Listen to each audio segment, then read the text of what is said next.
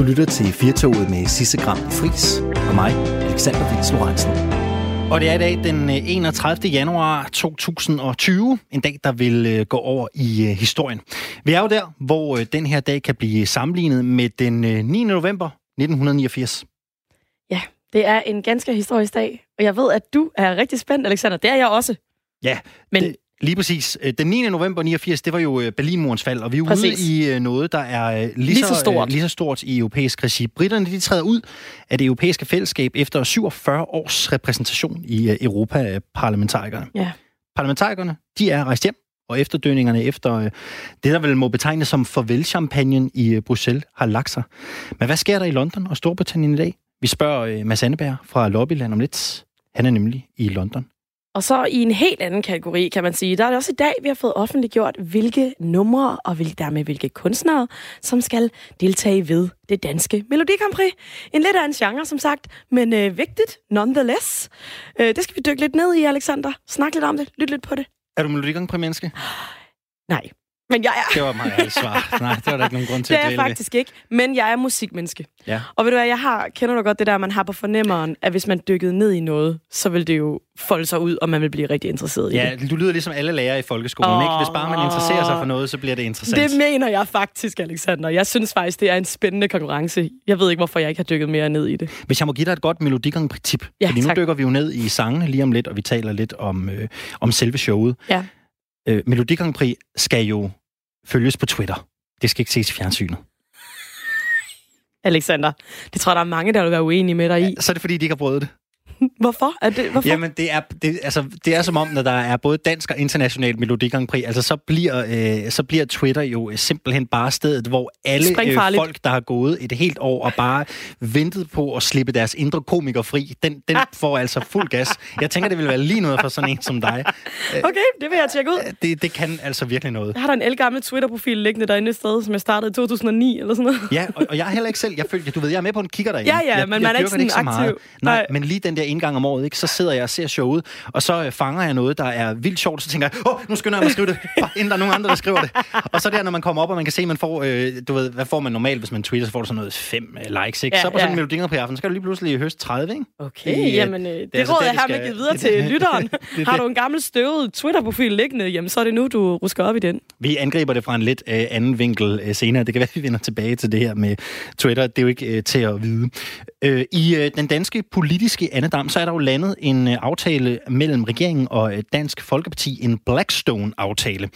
Det lignede ellers for et par dage siden, at der ville blive forhandlet en aftale uden om regeringen. Det var Jens Rohde, som er boligordfører for Radikale Venstre, der havde iført sig arbejdshandskerne. Men i sidste time landede der altså en aftale i går aftes. Og der har jo længe været et ønske om at sætte en stopper for de her investeringsfonde, som amerikanske Blackstone, der hedder Kæreby, i Danmark. Det var noget med et imageændring. Det kan også være, at vi lige vender tilbage til det lidt senere. Ja, det er et helt andet navn. Men der har været en modstand mod de her fonde, som altså har købt ejendomme. Så har de renoveret dem for store beløb, sat huslejen op, og det medvirker jo til, at lejerne ikke længere har råd til at sidde der. Og det vil sige, at man har en masse fine ejendomme, primært i de større byer, primært i København, hvor folk har ikke haft råd til at bo der, de er flyttet ud, og mange af de her ejendomme står tomme, simpelthen fordi det kun er store kæder, der kan betale huslejen. Men nu er aftalen mellem regeringen og Dansk Folkeparti landet, og så er spørgsmålet jo, om det her det er den første kimen til sådan et mere formaliseret samarbejde mellem Socialdemokratiet og Dansk Folkeparti. I dag, Sisse, så skal vi jo også quizze. Det var egentlig ikke planen. Sisse, så skal vi også quizze. Ja, jeg havde ikke tænkt over det. Der er meget, der rimer på Sisse, men jeg har aldrig tænkt over, at quizze var et af dem. Nå, men ja, det skal vi nemlig. Vi har jo vores, tør jeg godt sige, legendariske quiz, som hedder Juice eller Travhest. Og det er jo for mig et ugentligt højdepunkt, Alexander. Jeg glæder mig helt vildt. Ja, og det kan jeg godt forstå. Og grunden til, at vi kalder den juice eller travhest, skal vi jo lige sige, det er fordi, nu ved jeg af de to ting, så går jeg klart mest på travbanen. Jeg ved ikke med dig. Ja, der er jeg jo lige modsat. Ja. Jeg tror faktisk aldrig, jeg har befundet mig på en travbane. Det skal du overveje. Okay. Det kan være, jeg tager dig med under armen. Jamen, det var da meget hyggeligt. Der er meget drama og høj stemning og store tarteletter, og sikkert også noget, hvis man ikke kan lide tarteletter, så er der noget, man ellers kan spise. Men hestene har jo alle sammen spøjsenavne.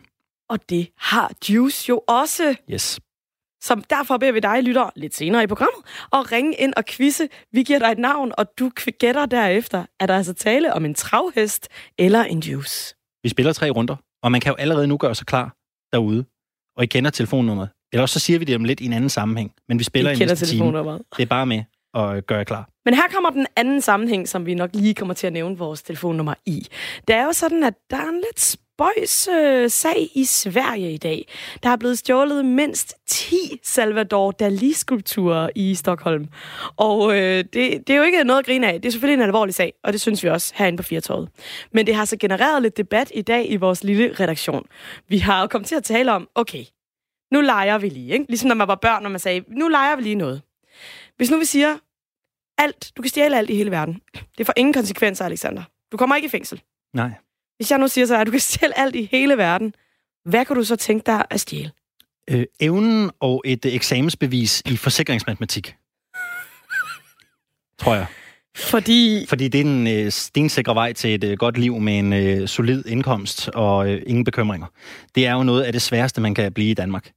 Hvis altså, du kan læse forsikringsmatematik, så er du jo garanteret... Altså, det er jo sådan, det er der ingen mennesker, der kan. Det svar var 100% mere kedeligt, end jeg havde forventet. Ja, prøv at spørge mig. Det vil du ikke sige, hvis du så den bankbog. Åh, der er jo andet her i livet end penge. Ja, bevares. Spørg mig, hvad jeg vil stjæle. Jeg vil stjæle en helikopter. Ja. Fordi at, det synes jeg bare er den fedeste måde at komme rundt på. Prøv at tænke, hvis du havde din egen personlige helikopter. Bare lidt andet nede på torvet her i Aarhus. Men hvordan skulle du flyve den? Ja, det er så lige... et problem til en anden gang. Det kan også være, at jeg vil stjæle de der raketter, man kan have på ryggen, så man sådan kan flyve op i luften ud over havet. Har du set dem? Dem der... Hvad er det nu, de hedder? Sådan 2 jetmotorer nærmest, man har på ryggen. Faktisk, altså, jeg har set nogen prøve dem. Det skulle efter sigende være ret svært. Ja, det må være mega svært at holde balancen. Jeg synes, du skal gå efter at stjæle en helikopter med pilot. Stjæl den, mens der er en pilot. Med en pilot. Det kan vi godt sige, det er okay. Jeg noterer lige ned. Det er godkendt. Okay. Men kære lytter, det er jo lidt et tankeeksperiment, fordi vi kan jo ikke rigtig opfordre jer til at skulle ud og stjæle, og det skal vi ved Gud heller ikke. Men kan I ikke lege lige lidt med? Hvis du nu kunne stjæle hvad som helst her i verden, for eksempel 10 Salvador Dalí-skulpturer, hvordan hulen man så end gør det, jamen skriv lige ind til os på vores sms, som er 1424. Skriv R4 først, og så bare kom med dit bud. Hvad vil du stjæle? Da vi har en kollega her på Radio 4, der vil stjæle Tyskland. Synes jeg var et meget alternativt bud. Men det siger bare lidt om, at der er ingen grænser. Du kan stjæle lige, hvad du vil. Skriv til 1424, skriv R4 først, eller ring ind til os. Og det gør du på 72 30 44 44. Nu kan den snart ikke trækkes længere. Om godt 8 timer, så er Storbritannien fortid i det europæiske fællesskab. Let's get Brexit done, har den britiske premierminister Boris Johnson sagt ved flere lejligheder. Og nu er et væsentligt skridt altså ved at blive taget. God eftermiddag, Mads Anneberg. Ja, god eftermiddag. Du er vært på Lobbyland sammen med Tine Toft her på Radio 4, og så er du lige nu i London. I går, der var du i Grimsby i det nordøstlige England, hvor man var glade for at se, at Brexit nu kom tættere på. Det var der i hvert fald en del, der var i byen. Det, du har set i London indtil videre, det, du har været omkring, hvordan er stemningen i den britiske hovedstad? Ja, det er ganske begrænset, hvad jeg har nået at se her i den britiske hovedstad. Jeg har lige nået at tjekke ind på et lufthavnshotel ude ved Heathrow. Så det bliver i aften, at jeg skal ind og kigge nærmere på de begivenheder, der kommer til at finde sted. Og der skulle være rigeligt at vælge mellem. Altså, jeg tror, der bliver rimelig pakket med mennesker af både den ene og den anden overbevisning nede i centrum. Og det vender vi tilbage til lidt senere med, hvad der skal ske i aften. Lad os lige prøve at gå igennem medierne i Storbritannien, fordi det er jo noget, der bliver skrevet om alle steder. Det her er jo forsidestof. Hvis vi prøver at dykke lidt ned i det, hvordan lyder overskrifterne i medierne så i dag? Ja, det er et godt spørgsmål. Altså, der er vel egentlig 2 eller 3 kategorier, ikke? Altså, der er de aviser, som prøver sådan, ikke rigtig at beskæftige sig meget med det, men det er måske mere sådan de lokale sprøjter. Altså, de store aviser, de har det på forsiden. Jeg står her med en kopi af The Guardian. The Guardian, det er jo sådan et semi-venstreorienteret, i hvert fald meget, du ved, anti-Brexit medie. Og de står ligesom, hvad skal man sige, når man kigger på forsiden, så er det som om, man ligger nede på en strand ved de hvide klipper ved Dover, Og man kan se sådan en lille sandslot, som er blevet ødelagt, og der er blevet stukket sådan et lille flag ned. Og så er overskriften Small Island, altså lille ø. Så det er noget med, at man ligesom vender sig ind mod sig selv og bliver mindre derefter, ikke? Og så står der The biggest gamble in a generation. Altså det største sats i en generation. Så der er ikke nogen tvivl om, hvor de står henne. Og det er jo sådan, medierne har jo generelt rimelig klare holdninger til politiske emner herovre i Storbritannien. Du nævnte også en plakat, da vi talte sammen tidligere på dagen, som man også kan finde i en af de britiske aviser i dag. Kan du ikke sætte på ord på, hvad er det for en størrelse? Jo, lige præcis, fordi så har vi jo den anden side af spektret, ikke? Altså de konservative aviser, eller i hvert fald de Brexit-loyale aviser, som der jo er nogle stykker af. Vi kan først lige tage Daily Mail. Der står A New Dawn for Britain, og så har de også de hvide klipper ved Dover. Det er et ret populært symbol, tror jeg, hvad enten man er på det ene eller den anden side. Og det jeg så var ved at fortælle dig om før, det var avisen The Sun, hvor på forsiden der står der Our time has come, tonight after 11 p.m. After 30 years of resistance to the creeping danger of a European superstate, the great people of the United Kingdom have at last finally got Brexit done. Og hvis man så bladrer ind i selve avisen her, så har man nemlig i dagens udgave af The Sun fået sådan en, hvad skal vi sige den er, A2-størrelse plakat, hvor der står CU, altså C og så EU, ikke? Nej, udråbstegn, og så er der sådan, ja, det er et lille ordspil, det er set før, vil jeg sige, og så en masse, hvad skal man sige, britiske personligheder, som ligesom altså en mentale taleboble, see you, goodbye, I want to break free, og så nede i venstre hjørne, der er der sådan en, hvad skal man sige, et billede af nogle remainer i altså zombie, hvad skal man sige, udgave, og så står der The Shattered Remains. Det er en meget ekspressiv plakat, der er ikke blevet lagt fingre imellem. Daily Star har jo også lavet en forside i dag, der i den grad skiller sig lidt ud. Vi kan godt sige, at de er i den humoristiske ende. De skriver, Tonight is a truly historic moment for our nation. That's right, it's the end of Dry January. Og så er der et billede af et par britter, der skåler i en pint nede i hjørnet. Så det her er jo et klart humoristisk take på Brexit. Dit bud, Mads Anneberg, hvor meget fylder humor i dag i de britiske medier, når vi taler om Brexit? Ja, måske lige så meget som det plejer at fylde, tror jeg. Altså de britiske medier er vel generelt sjovere end så mange andre steder. Og altså der er jo mange sådan gimmicks, ikke? Nu med den her plakat for eksempel. Det er svært at sige. Jeg tror, det er ikke sådan noget. Altså for eksempel i The Guardian, der er ikke nogen, der synes, det er specielt sjovt, tror jeg ikke. Men apropos, hvis jeg lige må indskyde noget af det, fordi hvis man nu har haft Dry January her i Storbritannien, så er der en popkæde, der simpelthen har lavet sådan et Brexit-tilbud. Sådan at hvis man enten skal drikke sin sover væk eller fejre, så er der rabat på øl. Og jeg tror endda, det er europæiske øl, som man ligesom kan komme ned og få over hele landet. Det kan være, at der bliver kø om at få en belgisk trappistøl. Det kan være, at det er noget af det, der for alvor kommer til at rykke i aften. Og så må man jo se, hvordan stemningen bliver, hvis både Brexiteers og Remainers de skal mødes over en øl. Ja, præcis. Det går, at jeg skulle prøve at gå ned for aktien også. Helt sikkert. Vi skal jo også kaste os en smule over musikkens verden, fordi Brexit er jo noget, der betyder enormt meget for mange. For to numre, de kæmper jo om en prominent placering på ugens single chart top 40. Om lidt så hører vi lige en snas af hvert nummer. Men Mads Anneberg, kan du ikke fortælle, hvad drejer det her så om? Jamen, det er vel bare sådan, altså, du ved, endnu en af de her battles mellem leavere og remainere. Altså, du ved, det er jo de to positioner, der er, og der er ligesom sådan flere forskellige fronter, den bliver udkæmpet på. Nu vandt Leave selvfølgelig det store slag, ikke? Men så kan det jo være, at Remain ligesom kommer igen nu her på et af de små slag. Og det er nemlig to sange, som altså begge to konkurrerer til at være, så vidt jeg forstår, på top, altså nummer 1 på hitlisterne her i Storbritannien. Den ene, det er EU-sangen i sådan en eller anden britisk udgave. Altså Ode to Joy hedder den. Jeg tror, det er en Beethoven-symfoni originalt. Og den anden, det er sådan en form for... Altså, det er vel en jeg ved ikke, om det er en parodi, men det er i hvert fald sådan en form for satirisk Brexit-sang. Ja, lad os lige prøve at lytte dem, mens du lige bliver hængende på forbindelsen her, fordi det ene er jo som sagt Ode to Joy, og den er her i en André Rieu-version. Lad os lige prøve at høre, hvordan det lyder.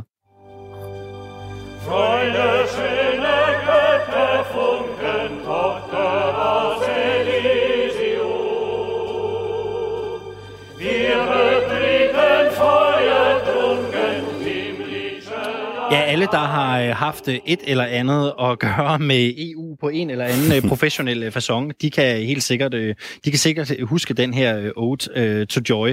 Og det er jo det nummer, som Remainers jo givetvis nok går og håber på. Og så lad os lige høre det andet nummer, det er Dominic Frisby. Og inden vi lige prøver at lytte til det, Mads, jeg ved ikke, er det en, du kender noget til? Altså, kender du noget til den her Dominic Frisby-karakter, som jo for rigtig mange er ekstremt ukendt? Intet. Jeg kender simpelthen intet til det. Jeg har først lige lært om det her i dag, vil jeg sige. Men til gengæld, så synes jeg kan nærmest sådan, inde i mit hoved virkelig levende forestille mig nogle remainere, der sidder rundt om et eller andet spisbord i aften og lytter til den her sådan lidt sørgelige EU-sang, ikke? Og hænger med mulen. Jeg synes, den passer måske også godt til situationen. Men lad os da prøve at høre den. Ja, lad os lige prøve at lytte her. They wheeled in the experts to tell us what's right. They gave us the benefit of their foresight. To leave is calamitous, that's definite. Food shortages, no medicine, planes grounded, a house price crash, 500,000 jobs lost, costing £4,300 to every home, stock market collapse, riots, no sandwiches, there'd be an outbreak of super gonorrhea. They seriously said that. Donald Tusk at the EU said it would be the end of Western civilization as we know it. Ja, det er jo en sang, der berører meget af det, som mange har bekymret sig om her også. Der er jo ingen tvivl om, hvilken en af de her to, der givetvis gør sig bedst på en engelsk pop, tænker jeg. Hvis vi nu lige prøver at gå lidt ud af musikkens verden her, så Mads, der er blevet fremstillet en særlig erindringsmønt i anledning af Brexit. Boris Johnson, han kommer til at holde en tale for nationen, og så kommer der til at være lys på nogle regeringsbygninger. Men Big Ben kommer ikke til at ringe Brexit ind. Hvorfor er det tilfældet, at Big Ben ikke ringer Brexit ind? Ja, der har været stor palaver om det der med Big Ben, fordi altså Big Ben er under en eller anden form for construction, hvad hedder det? Altså du ved, der vil blive lavet noget om, og så har man så taget klokkerne i klokketårnet og ligesom flyttet dem. Og så har Remainer ligesom sagt sådan, okay, jamen, vi kunne faktisk, Leave-kampagnen sagt, vi kunne rigtig godt tænke os, hvis nu Big Ben kunne ligesom lige give en lyd, lave et lille klokkespil, der er klokken 23 britisk tid, når de officielt forlader EU. Og de var endda, jeg tror, de havde allerede samlet flere millioner pund ind i sådan en crowdfunding-kampagne. Men de måtte så ligesom lyde det nederlag, at det kunne ikke lade sig gøre rent praktisk i sidste ende. Og få de der klokker op i Big Ben. Så det må de ligesom have til gode til renoveringen er færdig. Nu skal du ind til London i aften, og du skal følge slagets gang. Hvad er det, du forventer, der kommer til at ske? Hvad er det, der er lagt op til i Londons gader? Jamen altså, der er jo, som du siger, de her ting fra regeringsside, altså et lysshow. Jeg ved ikke, hvad det kan, tror jeg, blive både fugl og fisk. Og så er der en tale fra Boris Johnson, den ved jeg heller ikke, man skal forvente sig for meget af, men altså, så er der jo Leave-kampagnen, Brexit Party, Nigel Farage, sådan nogle typer der, som holder, hvad jeg har hørt, skulle være en ret stor fest, i princippet for alle, men nok måske især for folk, der synes, at det her det er værd at fejre. Det foregår nede på Parliament Square, hvilket er faktisk lige ved siden af Downing Street 10, der hvor der kommer til at være et eller andet form for lysshow, og altså... Der skulle være noget, der var nogle forskellige taler og sådan noget, og du ved, det kunne godt være sådan et sted, hvor der kommer til at opstå en god omgang, godt humør, tror jeg. Tusind tak skal du have, Mads Anneberg, fordi du havde tid til at være med her, og vi hører selvfølgelig meget mere fra dig her på Radio 4 i de kommende dage. Tak skal du have. Selv tak. Radio 4 taler med Danmark. Man skulle ikke lige tro det, men faktisk har en dansker spillet en rolle og været medvirkende til at få Storbritannien ud af EU. Det er Henrik Overgaard Nielsen, der efter Europa-parlamentsvalget sidste år røg til Bruxelles for The Brexit Party. Ja, og det er jo lidt sjovt at tænke på, ikke, at en dansker faktisk har været med til at få Storbritannien ud af EU. Nu kan vi sige god eftermiddag og velkommen til dig, Henrik Overgaard Nielsen. God eftermiddag. Nu er briterne så på vej ud, og du er vel enten på vej til, eller er landet i Fulham, hvor du kan fortsætte livet som tandlæge. Men jeg tænker sådan lidt, Henrik Overgaard Nielsen, du er da ikke færdig endnu. Hvornår skal Danmark så ud af EU? Jeg tror nu nok, altså realistisk set, jeg har arbejdet i over 40 år på, at jeg er nu i Storbritannien, men jeg arbejder imod EU, ikke? Og det er blandt jo også, at Danmark skulle ud af EU. Men jeg tror realistisk set, så bliver det nok ikke lige nu. Jeg tror, alle EU-modstandere i hele Europa holder vejret lige nu for at se, hvad der sker med Storbritannien. Som ambassadøren i London sagde til mig på et tidspunkt, der har aldrig været så stor tilslutning til EU i Danmark, som der er nu. Og det er, fordi de har set, hvor dårligt Storbritannien er blevet behandlet af EU-landene. Men hvad så med dig? Skal du høre Dominic Frisby i aften og drikke en stor pint og fejre, at Storbritannien er ude af EU? Ja, jeg skal på Parliament Square, helt klart. Jeg og alle de andre MEP'er fra Brexit Party, vi skal derinde og høre Dominic Frisby, og det kan da godt være, der ryger en enkelt pint ned. Prøv lige at fortælle mig en gang. Jeg kunne egentlig godt tænke mig, at du satte nogle ord på, også sådan i forhold til det danske regi, fordi det er der jo mange ud over dig, der har arbejdet på at få Danmark ud af EU. Hvorfor er det egentlig, vi ikke skal være med i den klub? Altså, min holdning er helt klart, at du kan ikke have et velfungerende demokrati med mere end 500 millioner mennesker, der snakker 24 forskellige sprog. Og hvis du spørger danskerne for øjeblikket, hvem det er, der repræsenterer dem i alle internationale sammenhænge, ja, så vil de fleste nok sige, at det er Jeppe Kofod. Men det er det jo ikke. Altså, i mange, mange internationale sammenhænge, der er det jo EU, der taler med én stemme. Og det vil sige, at det er han er højtstående repræsentant, eller hvad det nu er, han hedder, ham der egentlig er EU's udenrigsminister. Han hedder Borrell og Spanier, men det er der nok ikke så mange, der ved. Og det er der et problem med demokratiet. Hvis du ikke ved, hvilke politikere det er, der træffer beslutningerne på dine vegne, og du ikke i mange tilfælde kan forstå, hvad de siger heller, ja, så er det, at folk begynder at føle sig uden for indflydelse. Nej, men man kan sige, i Danmark har vi jo repræsentativt demokrati, ikke? Og vi sender vores egne parlamentarikere afsted til EU. Og altså, de danskere, der måtte have lyst til at følge med i, hvad der sker i EU, de kan jo gå ind på EU's hjemmeside og følge med. Der bliver meget af det jo også tolket til dansk. Så det er vel ikke et gyldigt argument, det der med, at man ikke kan forstå, hvad politikerne siger, eller hvad folk mener? Jamen altså, problemet ligger jo i, at de politikere, altså, hvis du snakker om Borrell for eksempel, så er han jo altså ikke valgt overhovedet. Han er jo udpeget af kommissionen, og det er et problem i sig selv. Men problemet er da, at når du ikke kan vælge de politikere, du har siden i Europa-parlamentet, vælger danskerne ikke, de vælger jo kun nogle få af dem. Og selvom hver eneste dansker er enige i, at der en ting skal ændres, så kan de ikke gøre det, uden de kan få et flertal af de andre lande. Og det er da et problem. Det er da et problem, at du flytter beslutningerne væk fra de folk, der reelt vedrører, samtidig med, at det er de folk, der reelt betaler pengene. Og det der er det andet problem med EU. Altså, at alle søger jo om EU-midler, men det er ikke altid, du søger efter EU-midler for det, du virkelig har brug for. Det, du søger EU-midler for, det er jo bare for at få EU-midler, kan man sige. Altså alle de rundkørsler, der blev lavet i Sydspanien og Syditalien, hvor der aldrig kører nogen biler, er jo spild af penge. Men så lad mig lige prøve at teste dig i noget andet. Det tænker jeg, det har du sikkert også et svar på. Altså, en undersøgelse fra Erhvervsministeriet viser, at 578.000 danske eksportarbejdspladser var det indre marked skyld i tilbage i 2014.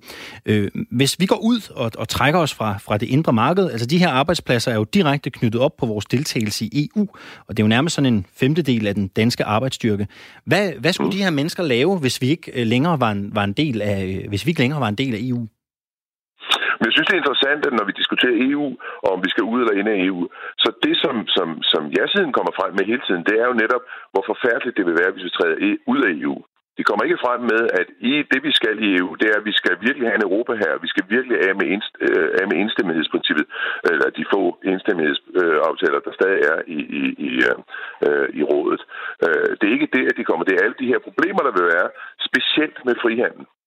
Men hvis du spørger befolkningerne i Europa, om de ønsker en frihandelsaftale, eller de ønsker en europæisk politisk superstat, så vil der efter min mening være et massivt flertal for frihandelsaftalen.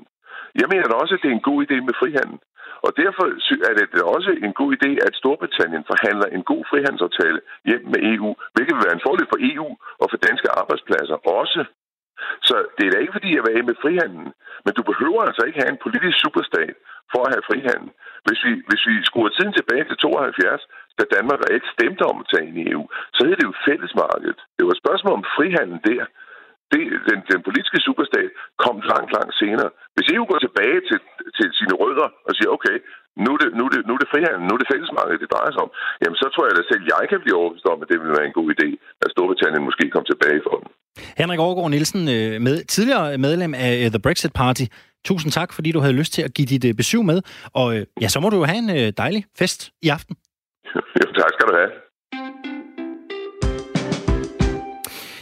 I går der landede regeringen den såkaldte Blackstone-aftale med SF, Enhedslisten, Alternativet og ikke mindst Dansk Folkeparti. Overskriften for aftalen er, at der kommer et såkaldt spekulantstop, hvor køberen af en ejendom ikke kan hæve huslejen i de første 5 år efter overtagelsen, hvis man har renoveret boligen efter boligreguleringslovens paragraf 5 stykke 2. Målet er, at det skal holde boligspekulanter, såsom udenlandske kapitalfonde, fra at investere i renovering af bygninger med en hurtig gevinst for øje.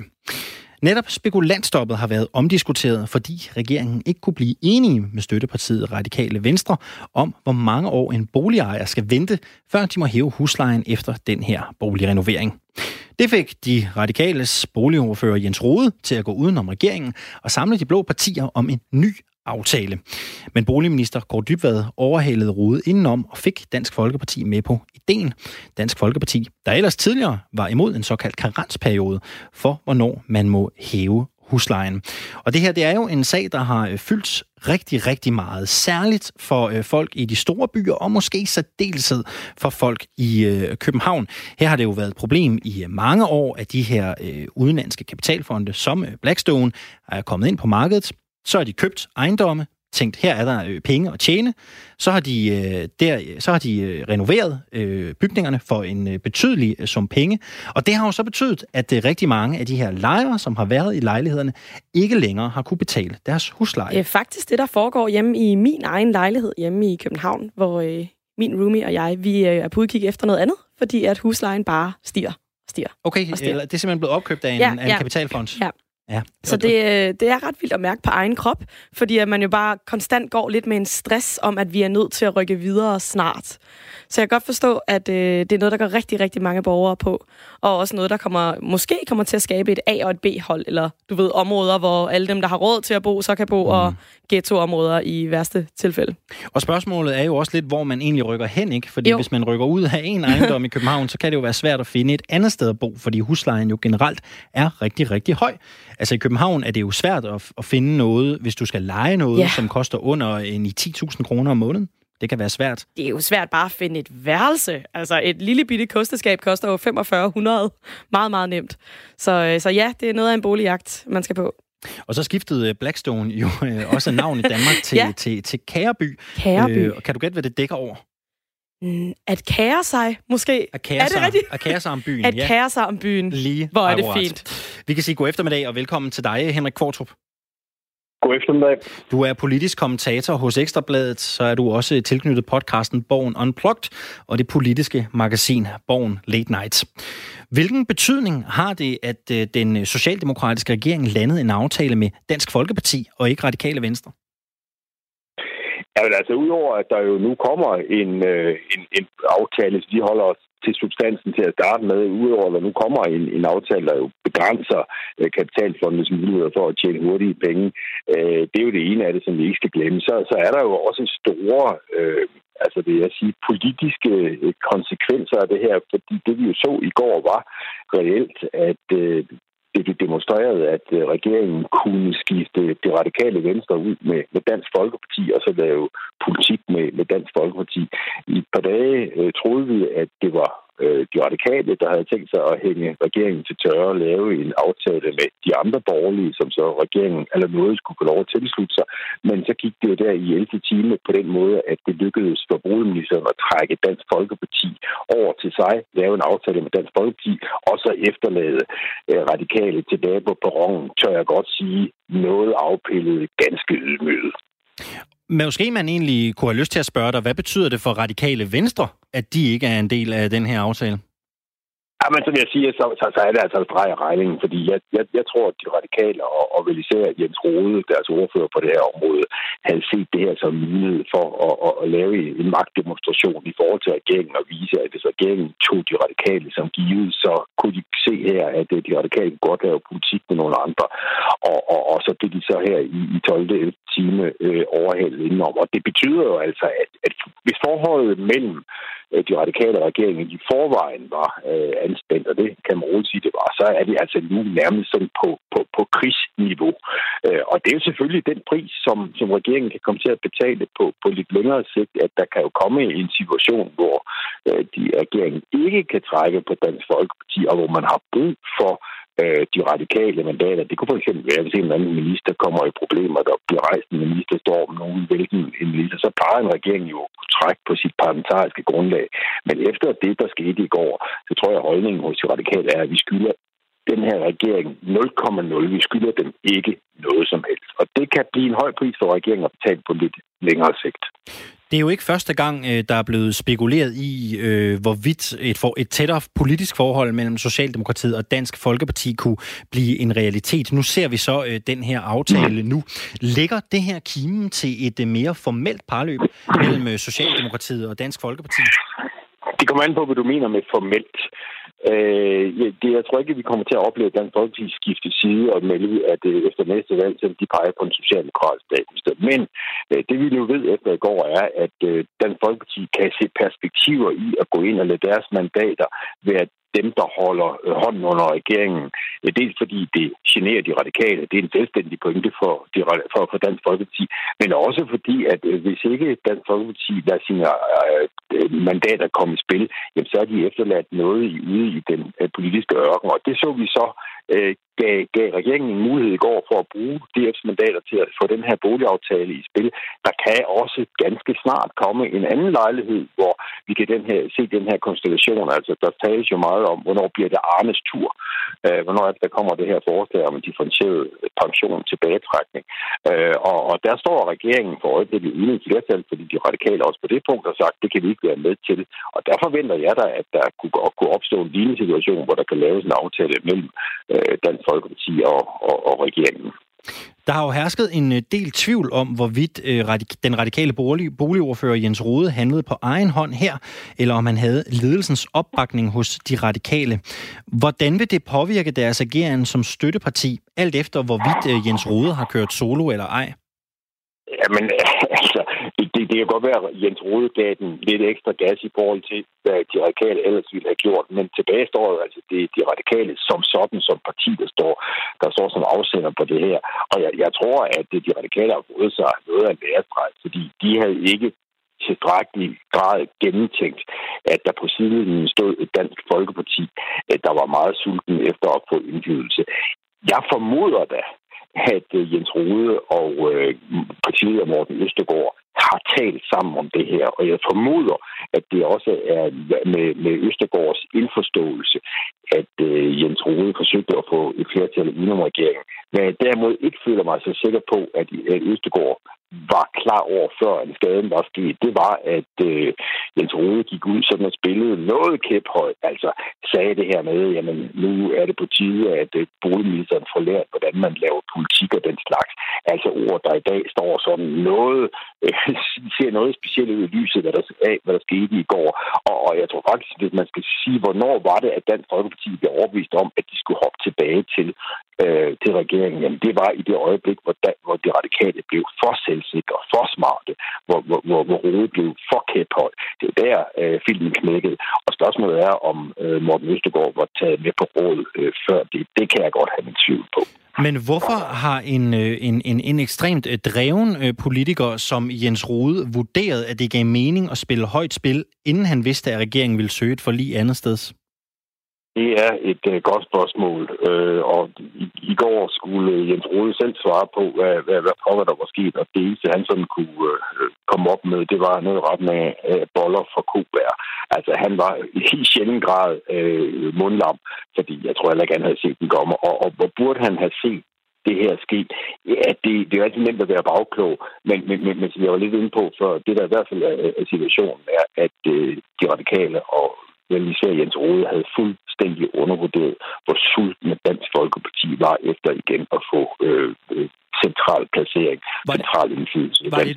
Var det et udtryk for et dårligt politisk håndværk, Jens Rohde? Ja, det var det. Og det er jo også derfor, at det han så beskyldte boligministeren for 2 døgn siden, nemlig ikke at kunne finde ud af det politiske håndværk, det står jo i dag et noget komisk skær, kan man roligt sige. Det kan jo være svært, og når man har fået et ordentligt drag over nallerne for et politisk parti at komme med rank ryg ned i nu kan jeg ikke engang huske hvad det hedder, Snapsetinget hedder det naturligvis, og spise frokost dagen efter. Kan du ikke give en karakteristik af, hvad er det for et radikalt venstre, der slikker sår i dag? Ja, men det er et ydmyget radikalt. Det er en prydelig hund. Vi bruger mange metaforer for det, men det er også det, der gør dem farlige. Fordi den radikale selvforståelse er ikke til at blive gjort til grin og blive ydmyget på den her måde. Og derfor tror jeg, at de pynser på tidspunkter for hævn på. Og det er jo så derfor, jeg siger, at på den lange bane kan det her godt gå hen og blive dyrt for regeringen. Fordi det kan godt være, at man denne her situation kunne gøre brug af Dansk Folkeparti, men der er altså også situationer, hvor man er afhængig af alle sine støttepartier. Og du skal ikke regne med, at de radikale efter det, der skete i går, føler, at de skylder regeringen noget som helst. Og derfor kan regeringen komme til at betale en høj pris, netop fordi, at de radikale er sårede, de er ydmyget, og det er en position, de slet ikke bryder sig om at befinde sig i. Og så kunne man jo godt friste til at spørge, kan de radikale fortsætte en strategi med at sætte sig på tværs over for regeringen, hvis de fortsat vil lide den her slags strategiske nederlag? Jamen, altså, må det ikke, de har lært et eller andet af det, der skete her de sidste 24 timer, det tror jeg. Men det ligger jo i den radikale selvforståelse, at de skylder regeringen noget som helst. Og der kan man jo sige, at regeringen ligger som den har bredt, fordi det er jo noget, der du kan datere tilbage til, da Mette Frederiksen meget klart sagde, at hun ikke havde tænkt sig at tage de radikale med i regeringen. Det var jo der, at det dårlige forhold mellem de radikale og Socialdemokratiet blev grundlagt. Det kan godt være, at de radikale endnu ikke er hoppet skridtet helt over til de borgerlige. Det er simpelthen heller ikke, om det kommer til at ske sådan inden for nærmeste fremtid. Men man kan jo godt filosofere over, hvad det egentlig er, der holder de radikale tilbage fra at sige, jamen, vi kan lige så godt vende os mod blå blok. Fordi i gamle dage kunne man sige, jamen, det kunne de radikale ikke gøre, fordi udlændingepolitikken over hos blå blok var alt for stramt til de radikale kunne leve med. Men vi har jo nu en regering, en socialdemokratisk regering, der fører en udlændingepolitik, der er nøjagtigt lige så stram, som den de blå står for. Så det holder dem jo ikke rigtig længere tilbage. Og hvis de radikale har gået og overvejet, om de skulle tage det der spring, så tror jeg, at de overvejelser er blevet endnu stærkere efter det, der skete i går. Til gengæld har bevægelsen jo så været den anden vej fra Dansk Folkeparti, så man kan sige, at DF og de radikale, der jo tilfældigvis har præcis lige mange mandater, har på sæt og vis bygget plads i dansk politik. Og det gør det jo ikke. Det gør det ikke mindre interessant at følge, hvad der sker på Christiansborg i den kommende tid. Så nødvurderingen fra Henrik Qvortrup. Tak skal du have, fordi du var med her i 4-toget. 4-toget. Lyt med alle hverdage fra kl. 15. Her på Radio 4. Ja, ombord på 4-toget en dag, hvor vi gerne vil spørge vores lyttere sådan lidt hypotetisk, lidt tænkt spørgsmål. Vi stiller jer spørgsmålet. Hvis du nu kunne stjæle alt i hele verden, ligegyldigt hvad, ingen konsekvenser, hvad vil du så stjæle? Og jeg må indrømme, at jeg er meget duperet over jeres kreative påfund. I har sms'et ind til os her. Vi har en lytter, der vil stjæle hovednøglen til Vatikanet.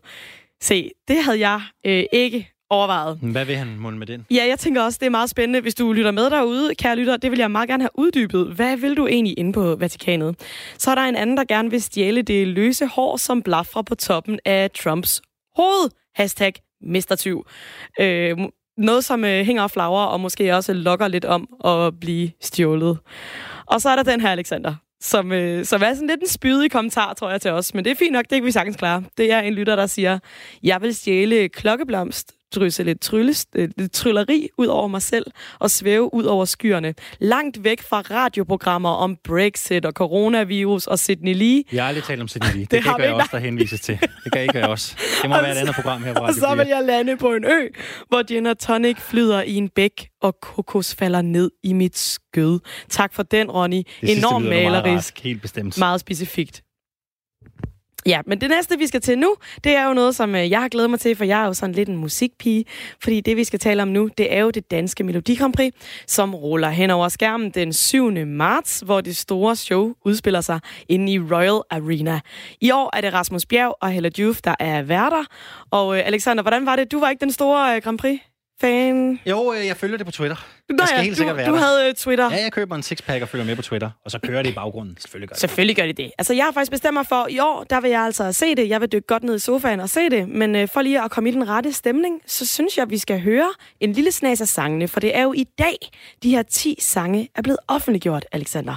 Og vil du ikke spille en lille snas af Ben og Tans sang, som hedder Yes?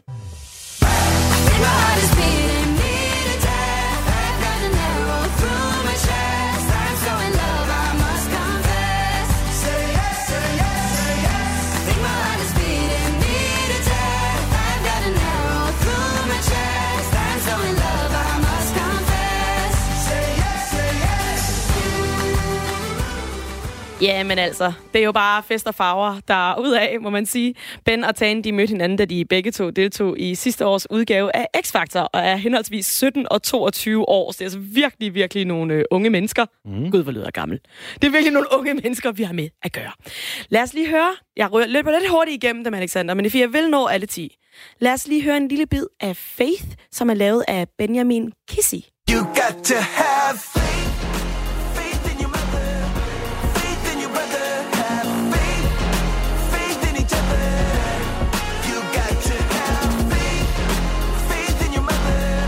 Det omkvædet, det kan man godt lære, ikke? Den er meget catchy.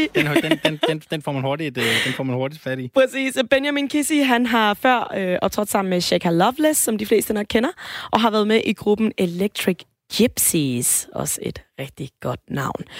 Så synes jeg også, vi skal høre den her. Den er sådan lidt mere jordnær i titlen i hvert fald. Det er Emil, der har lavet den, og den hedder Ville ønske, jeg havde kendt dig.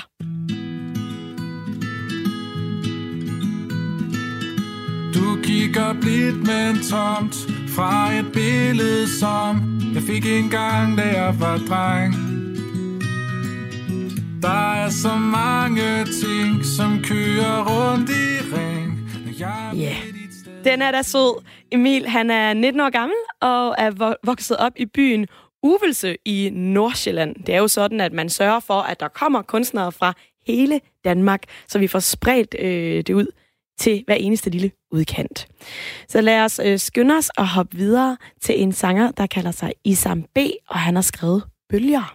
Hele min tid har jeg delt min farve med de modigste søstre og de varmeste brødre.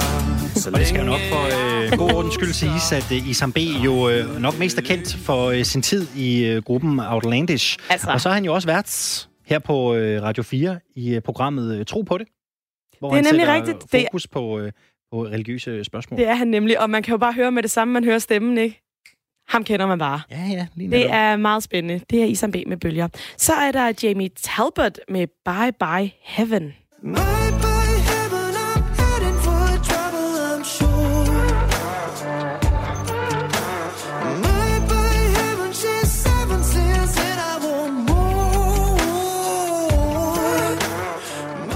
Ja, det er den 31-årige sanger Jamie Talbot, som man måske kender fra 2018-udgaven af X-Factor, hvor han fik en anden plads. Jeg synes altid, man siger, der er ingen, der husker andenpladsen fra X-Factor, men det har altså givet Jamie Talbot et ordentligt skub i ryggen at vinde den her andenplads. Så det er jo rigtig, rigtig fint. Mm. Vi skal høre Jasmine Rose featuring Roxaloops med deres nummer, som de kalder Human.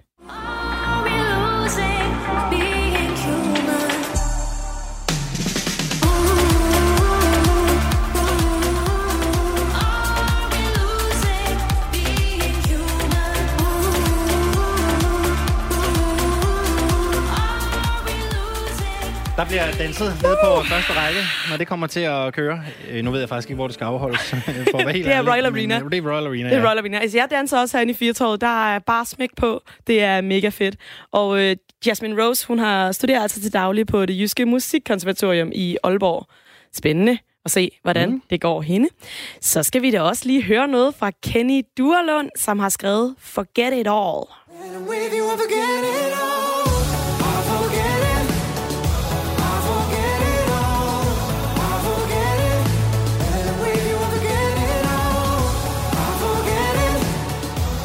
Ja, yeah. Man kan ikke lige høre det, hvis man ikke lige ved det, men Kenny arbejder faktisk som skuespiller til daglig, og sidste år, der var han så en af hovedrollerne i den her musical-klassiker Evita, som de fleste vist kender, som spillede i Messecenteret i Herning. Fedt nok, synes jeg, at han bare tænkte, nu gør jeg det her, jeg satser det hele, og det går jo til sydenadende meget godt. Så skal vi til den, som har den titel, jeg synes er allerfedest, Alexander. Den her sang, den hedder Den eneste goth i Vejle, og den er lavet af nogen, der kalder sig Maja og de sarte sjæle. Allerede afstand imellem hinanden, dengang du lyttede til dig smidt, og lidt det kjord, og lidt nivående.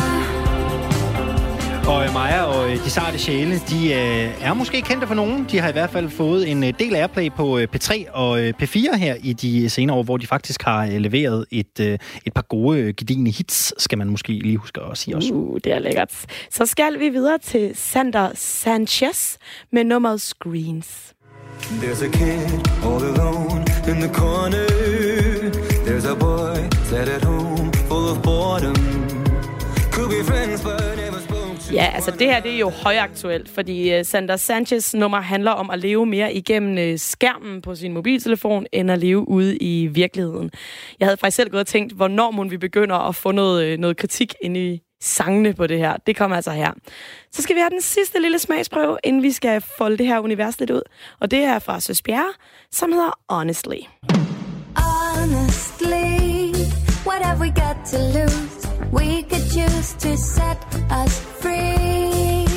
Trust in each other and not just the news and what. Ja, det var det ikke hende, der blev så sur på sin ekskæreste, at hvis man googlede funny dick, så kunne man finde et billede af hans kønsorganer på Yahoo. Er det eller rigtigt, altså? Ja. Ej, det var jo i sangen, den der sang om Malene jo. Nå, den der, hvor hun smider hans Playstation ud af vinduet. Lige præcis. Men honestly handler om klimaforandringer, også totalt højaktuelt. Nu hvor vi har smagt lidt på det hele, så synes jeg, vi skal tale med en mand, som ved rigtig meget om Melodicampri. Han hedder Ole Tøpholm. Hej med dig, Ole. Hej med jer. Har du headset i, Ole? Nej, det har jeg ikke. Vil du ikke lige gøre det, for ellers så kan jeg høre mit ekko herinde i radioen? Det har jeg ikke. Bum. Ellers så kan det være, at vi lige ringer dig. Det har jeg ikke lige mulighed for her. Nej, det går, det er så fint. Okay. Vi klarer den. Ole, okay. Hvis du skulle sætte lidt ord på, hvad er det for et hold kunstnere, vi har med i Melodicampri i år? Jamen, man kan jo sige, at især lyden er anderledes i forhold til bare få år siden i Dansk Melodi Grand Prix. Altså, der er det blevet sådan lidt mere, I har nærmest også selv lige været inde på det, det er blevet sådan lidt mere P3 og P4'sk i lyden. Altså sådan nogle sange, som sagtens kan køre i lydtapetet på forskellige radiostationer. Det synes jeg illustrerer meget godt, hvad det er for et Melodi Grand Prix. Så er det samtidig nogle nye navne. Altså, det er sådan en skøn blanding af både nogle nye talenter, der går på musikkonservatorier, som I har været inde på, og så nogle navne, vi udmærket kender, altså Isam B, Sisse Bjerre og sådan nogle ting. Så det er et Melodi Grand Prix, der fortsat er under udvikling, og nu er der jo Det specielle i år, at det er udgave nummer 50, så det er jo nærmest sådan en jubilæumsudgave. Så det gælder jo om at holde sådan et format ung og frisk. Det må man sige. Jeg ved ikke, om det er et sammentræf, at der så også er lavet lidt nye regler i år for, hvordan de her sange bliver udvalgt. Vil du ikke lige prøve at forklare os det? Hvordan er det, vi får valgt de numre, der skal i kanalen? Jo, altså, man kan jo sige, at der er jo masser af lande, der efterhånden har eksperimenteret meget med at have semifinaler. Altså for eksempel svenskerne, de starter jo i morgen med deres første semifinaler, og så er der jo ellers svensk Melodicampri 6 lørdage i træk fra store arenaer rundt om i Sverige.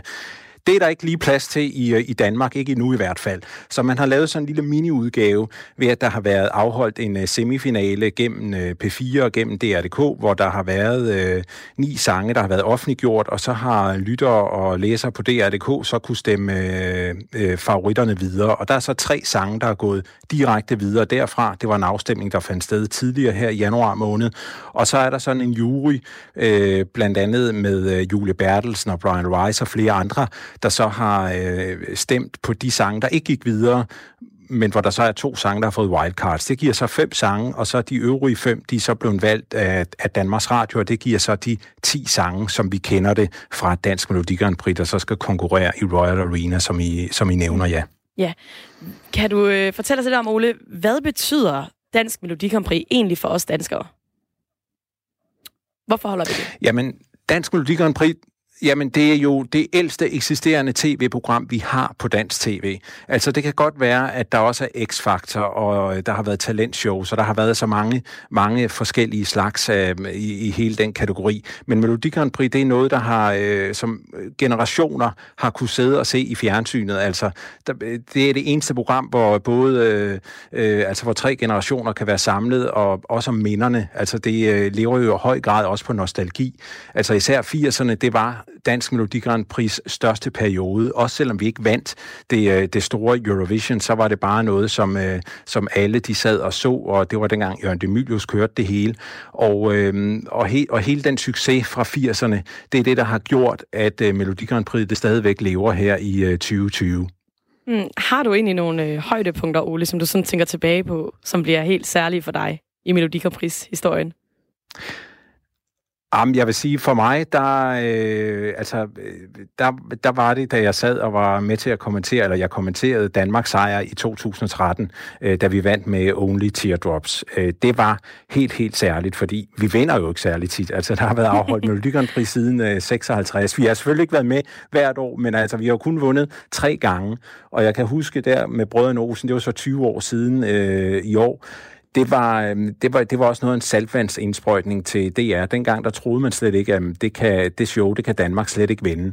Det kunne vi så, og så gik der så ikke så forfærdeligt mange år igen, så vandt vi så igen. Så det der med at se Danmark ryge til tops på pointtavlen og høre, der bliver sagt, Danmark, 12 points, la Danmark, 12 points, det er bare noget helt, helt særligt, fordi det er ikke særligt tit, det sker, så derfor der er det højdepunktet nummer 1.